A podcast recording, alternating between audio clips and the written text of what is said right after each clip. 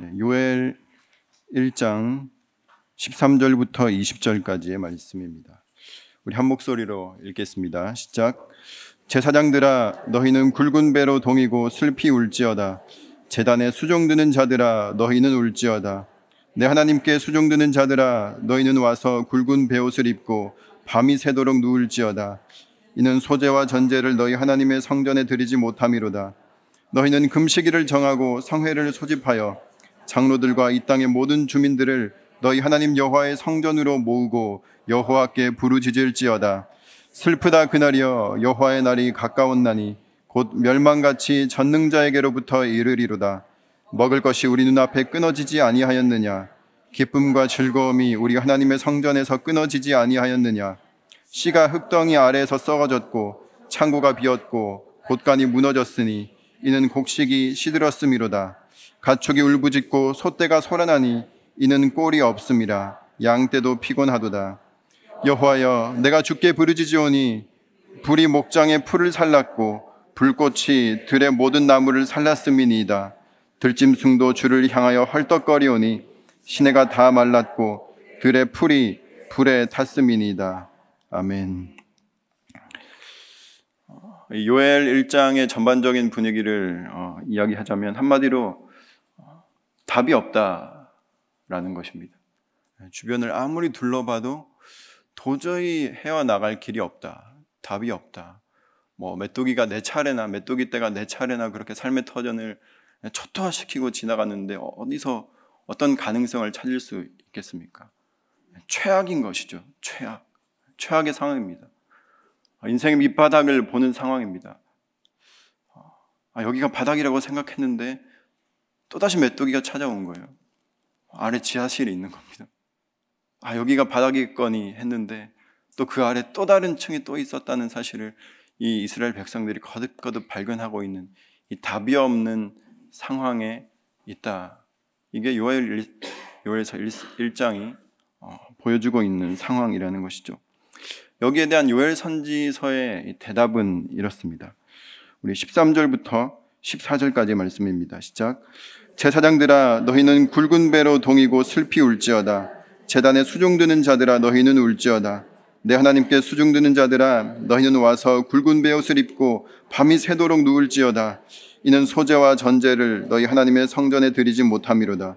너희는 금식일을 정하고 성회를 소집하여 장로들과 이 땅의 모든 주민들을 너희 하나님 여호와의 성전으로 모으고 여호와께 부르짖을지어다. 이 답이 없는 상황에 무엇이 답인가? 유엘 선지자는 먼저 첫 번째로 제사장들에게 이렇게 얘기합니다. 제사장들아, 너희부터 회개하라. 영적인 지도자들을 향해서 이렇게 이야기하는 것이죠. 영적인 지도자들부터 회개하십시오. 어, 레위, 레위기에 보면 이 1년에 한 번 대제사장이 이스라엘 전체의 죄를 속하기 위해서 하나님 앞으로 나아가는 이 대속죄일이 나옵니다. 근데 거기 보면 이스라엘 전체의 죄를 하나님 앞에 그 용서를 구하기 전에 반드시 해야 하는 절차가 있었습니다. 그건 바로 제사장이 자신의 죄를 먼저 하나님께 용서를 구하는 것. 그리고 그 제사장이 하나님 앞에 용서를 구할 때 잡는 재물, 재물과 이스라엘 전체가 전체의 죄를 하나님께 용서해 달라고 구할 때 잡는 재물이 똑같았습니다. 송아지로. 그 말은 어, 영적인 지도자란 누구인가?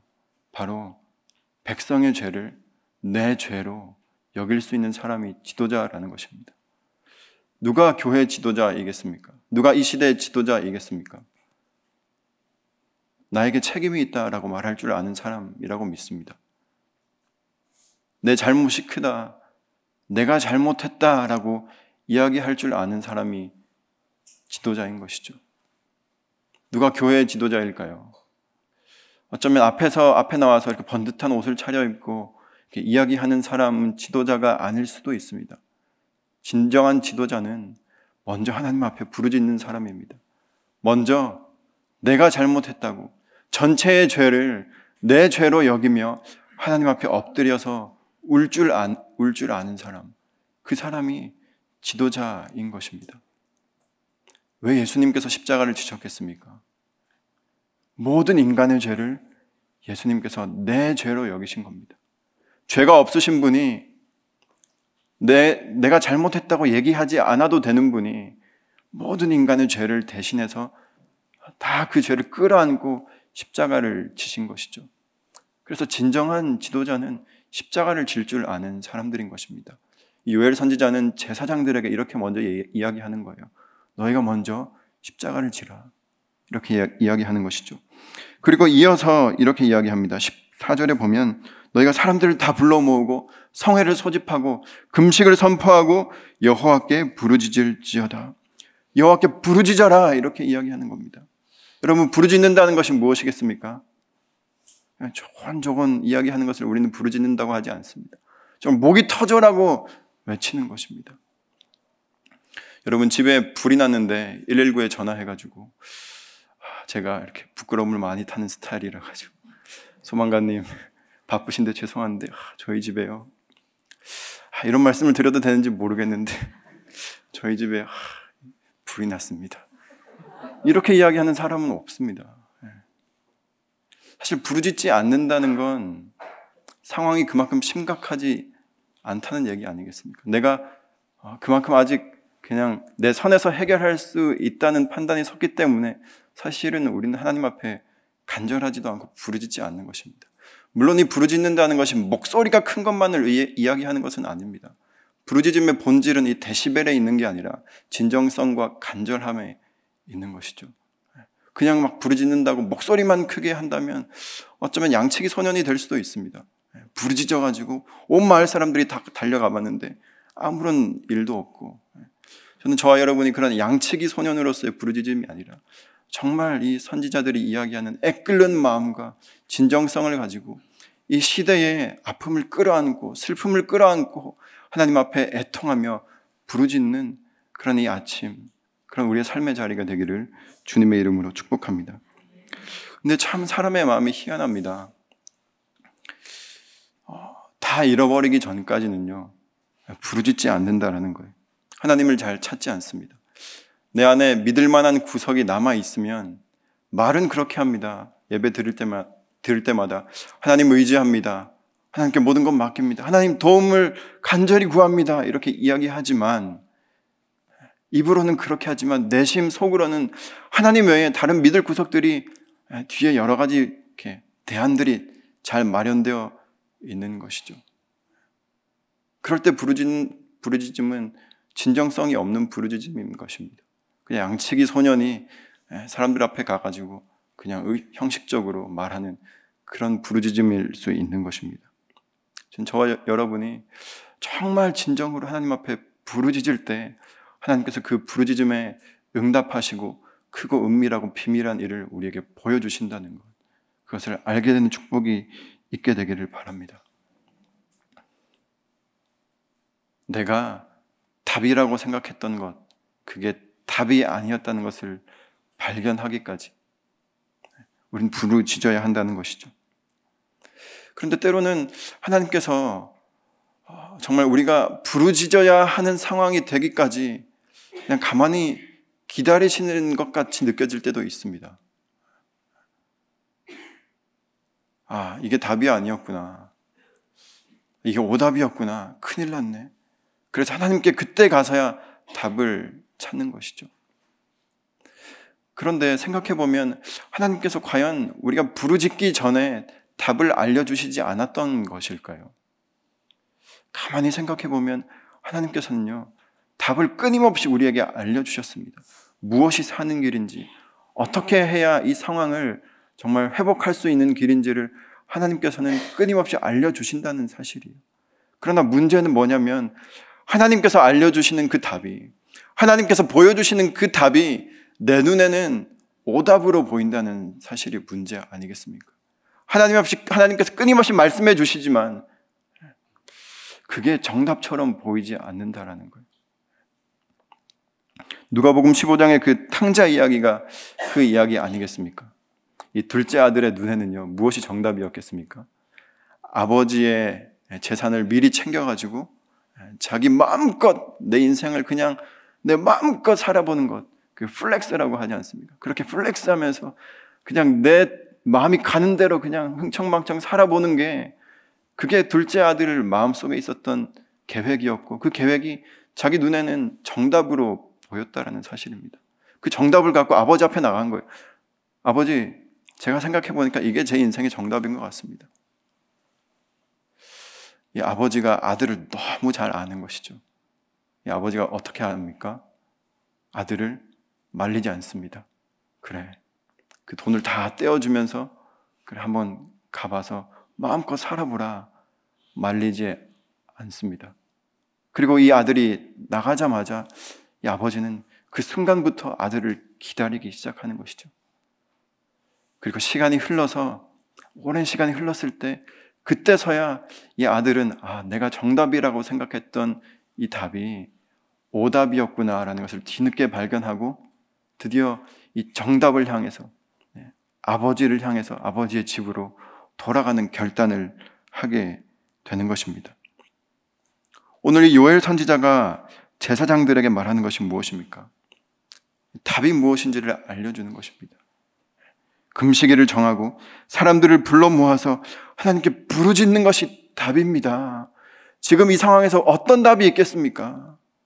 당신들이 생각하는 그리고 사람들이 어떤 회, 머리를 맞대고 회의해서 도출해내는 그것이 정답이 아니라 하나님 앞에 나와서 하나님께 부르짖는 것이 정답입니다.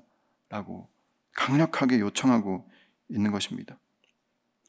요엘 선지자가 자기가 또 궁리에서 생각해낸 정답일까요? 이것 또한 하나님께서 미리 알려주신 정답입니다. 우리 열왕기상 8장입니다.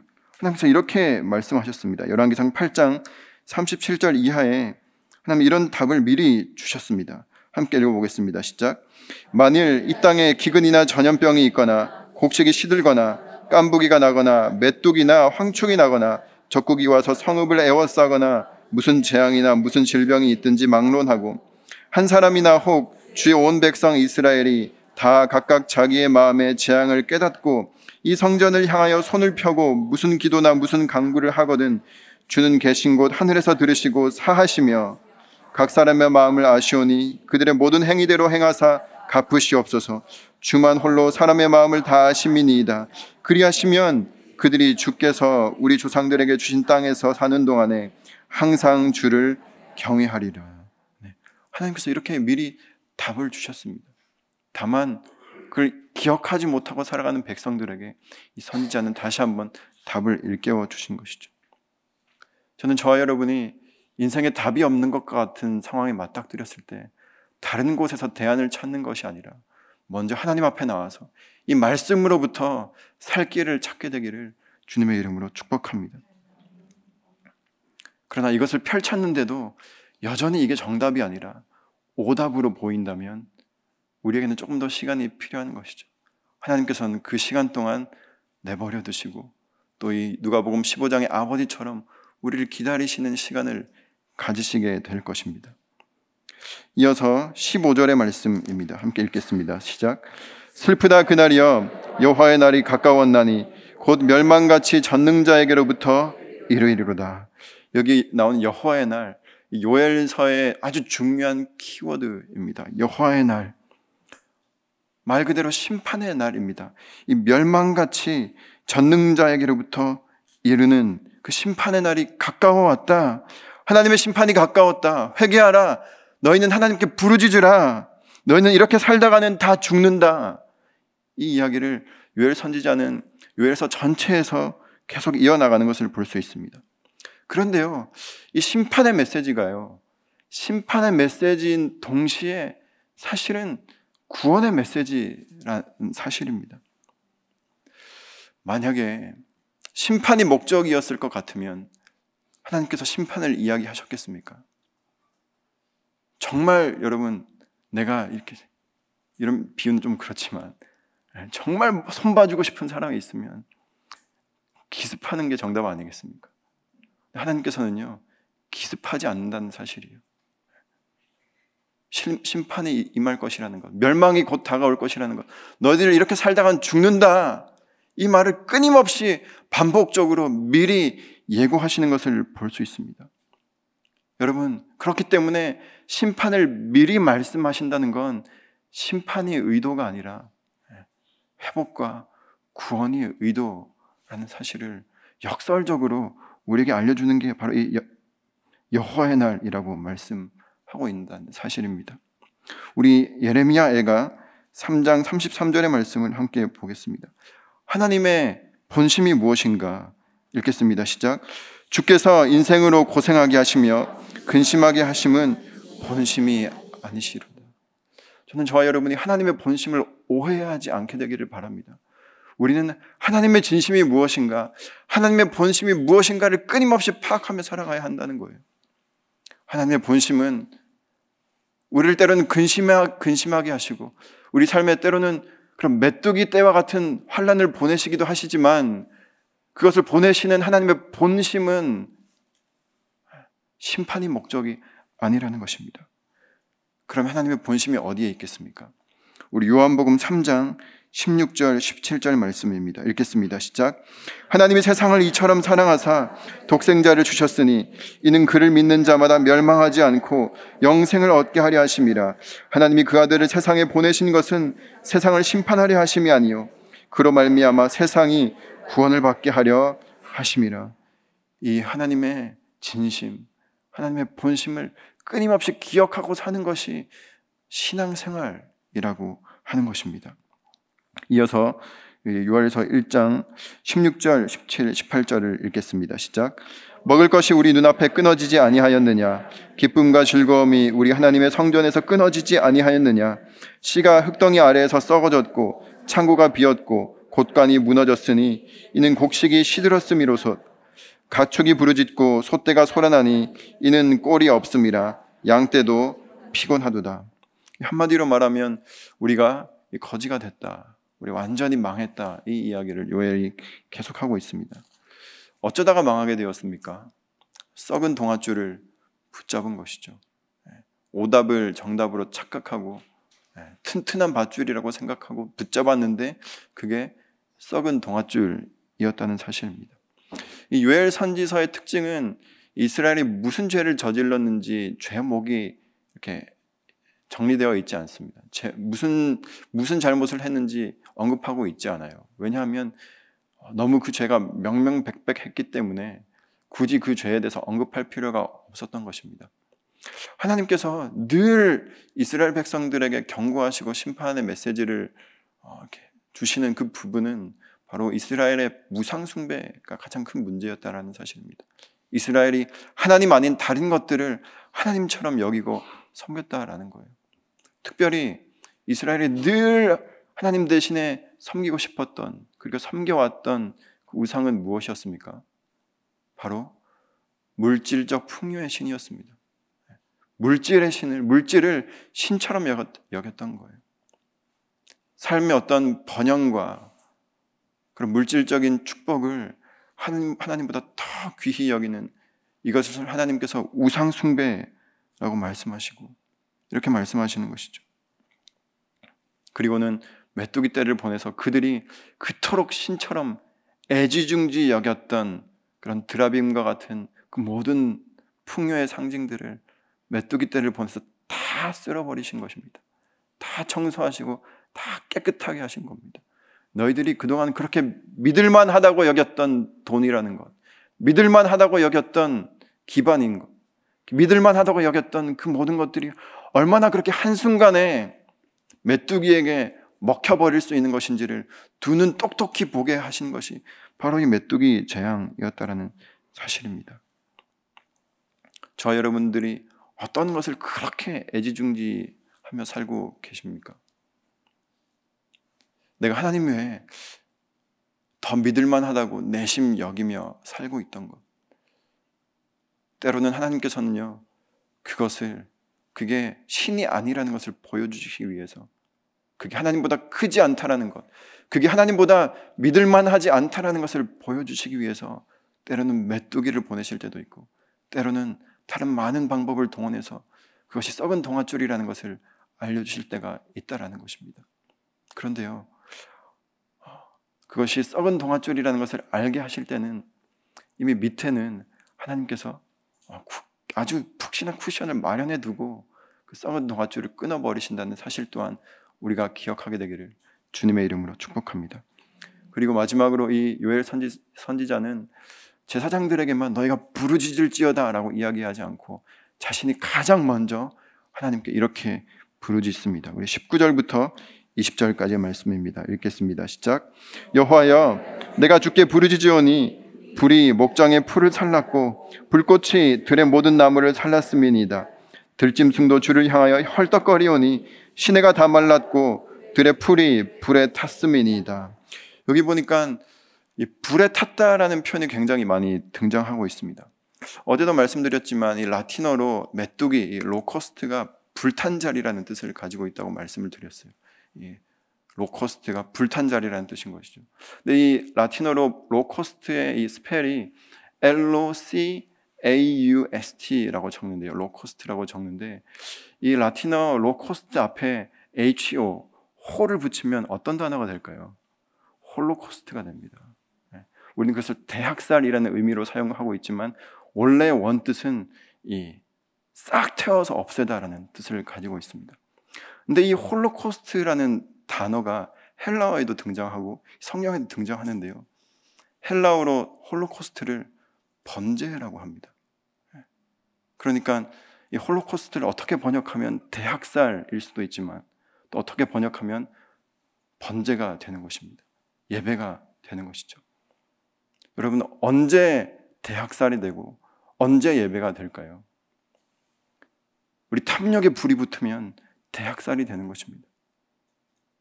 이 땅에 붙어버린 이 탐욕의 불, 인간의 마음속으로부터 기인한 이 탐욕의 불이 정말 삽시간에 온 세계에 번지고 그렇게 산불처럼 온 산을 다 태워버리는 것처럼 이 세상을 태워버리고 있는 것을 우리가 지금 너무나 두 눈으로 보고 있는 그런 시대를 살고 있지 않습니까? 그 탐욕의 불이 사람들 마음에 붙을 뿐만 아니라 정말 온 생태계를 다 태워버리는 인간뿐만 아니라 모든 피조물들이 인간이 품은 탐욕 때문에 신음하고 있는 그런 시대를 살아가고 있는 것입니다. 그런 탐욕의 불길을 막기 위해서 하나님께서 또 다른 불을 보내주셨는데 그게 바로 성령의 불, 이었다는 사실입니다. 그래서 우리는 무엇을 위해서 부르짖어야 하는가? 어떻게 부르짖어야 하는가? 하나님, 성령의 불을 우리 마음 가운데 보내주십시오.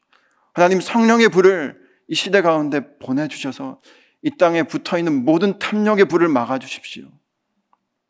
우리 모든 헛된 우상들을 살라주시고, 우리 안에 붙은 그 탐욕을 주님 정리하여 주십시오. 이것이 요엘서의 요엘 선지자의 외침입니다. 어, 오늘 읽진 않았지만 이 요엘서에 나오는 중요한 구절이 있습니다. 요엘서 2장에 가면요. 우리 함께 읽어보겠습니다. 요엘 2장 28절 이하에 보면 이런 말씀이 있습니다. 읽어보겠습니다. 시작.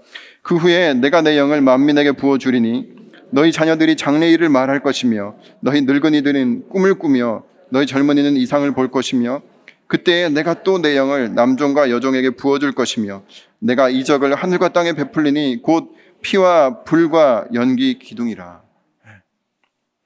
이 말씀을 우리는 익숙하게 잘 알고 있습니다. 바로 사도행전 2장에 성령의 강림 사건 이후에 이 베드로 사도가 성령께서 이 땅 가운데 오신 그 성령 사건을 이 요엘 선지자가 말한 이 요엘 2장의 말씀을 인용해서 성령의 불이 임한 것을 설명하고 있어요. 어떤 뜻일까요? 이 땅에 붙어버린 이 탐욕의 불을 하나님께서 끄시기 위해서 성령의 불을 보내주셨다라는 사실입니다. 그래서 성령 강림 사건은 하나님의 맞불 작전이라고 할 수 있는 것이죠. 맞불이 무엇입니까? 이 산에 산불이 붙었을 때 이 산불이 대형 화재로 산 전체를 태우는 것을 막기 위해서 이 불길이 지나가는 곳에 미리 불을 붙여서 그 산불을 진압하는 방식이 맞불 작전입니다.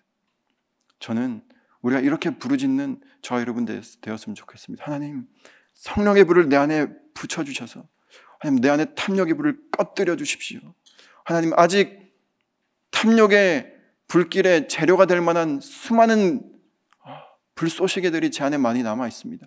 하나님, 그것들에 탐욕의 불이 붙어 옮겨 붙기 전에 성령의 불로서 태워 주셔서 저의 죄악들을 사하여 주셔서 하나님 이 땅의 죄악들을 사하여 주셔서 주님 사도행전에 임했던 그 성령 강림의 사건이 오늘 이 시대 가운데도 일어나게 하여 주옵소서. 교회가 진정한 공동체가 될 수 있도록 교회에 탐욕의 불이 옮겨 붙지 않도록 성령의 불을 허락하여 주옵소서. 이렇게 기도하는 이 자리가 되기를 축복하고 또 그렇게 기도하는 저 여러분의 오늘 올 한해 오늘 올 한해가 되기를 주님의 이름으로 축복합니다. 함께 기도하겠습니다. 기도할 때 하나님 간절히 구합니다. 하나님 내가 정답이라고 생각했던 그 모든 답들을 이 시간 주님 앞에 내려놓고 주님께서 성경을 통해 선지자들을 통해 보여주셨던 그 답을 정답이라고 인정하며 주님 앞에 나아갑니다. 하나님 세상 사람들은 돈이야말로 탄탄한 물질적인 풍요야말로 우리의 삶을 지탱해 줄 수 있는 단단한 기반이라고 말하는 이 시대 가운데 하나님 그것이 아니라 하나님 말씀의 말씀이야말로 예수 그리스도야말로 우리의 구원의 반석임을 고백하며 살아가는 저희들의 삶이 될 수 있도록 주님 성령의 불로 임하여 주셔서 우리의 모든 탐욕을 태워 주시고 하나님 우리의 삶으로 하여금 성령의 불로 활활 타는 주님을 향한 번제물이 되게 하여 주옵소서. 함께 기도하겠습니다. 주님, 우리의 삶을 주 앞에 드립니다. 하나님 그러므로 형제들아 너희 몸을 하나님이 기뻐하시는 거룩한 산 제물로 드리라 말씀하였던 사도 바울의 그 고백처럼 하나님 우리의 삶을 주 앞에 하나님 성령의 불이 탈 만한 산 제물로 드립니다.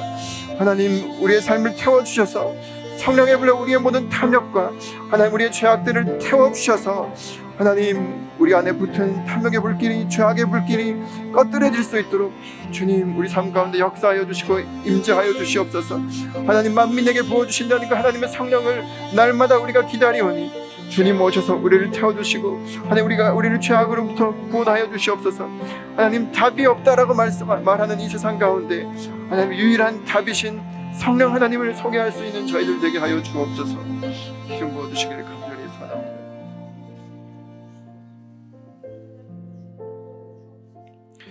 하나님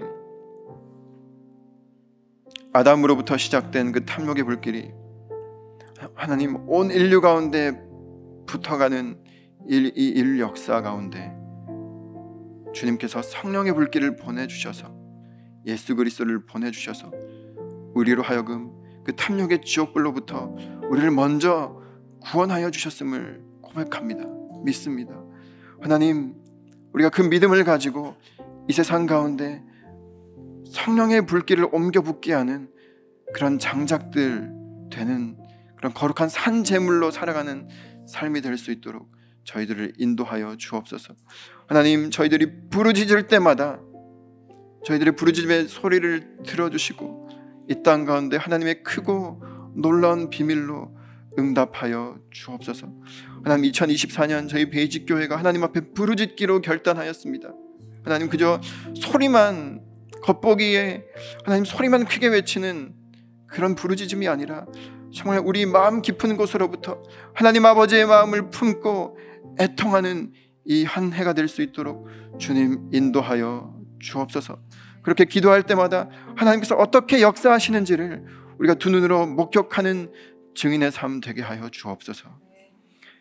이제는 우리 모든 죄악을 다 끌어안고 십자가를 지신 그 십자가 위에서 우리의 죄악을 예수 그리스도의 당신의 죄악으로 끌어안으신 예수님의 놀라우신 은혜와 우리를 사랑하시되 우리가 깨닫고 돌아올 때까지 끝까지 기다려 주시는 하나님의 놀라운 사랑하심과 우리 안에 붙은 탐욕의 불을 꺼뜨리기 위해 우리 안에 오신 성령의 역사하심이 이 시간 주님 앞에 정말 마음 다해 부르짖기로 결단하는 이 시대의 아픔과 슬픔과 죄악을 다 내 것으로 끌어안고 주님 앞에 무릎 꿇기를 결단하는 모든 주님의 제사장들 가운데 이제로부터 영원까지 함께 하시기를 간절히 축원하옵나이다. 아멘.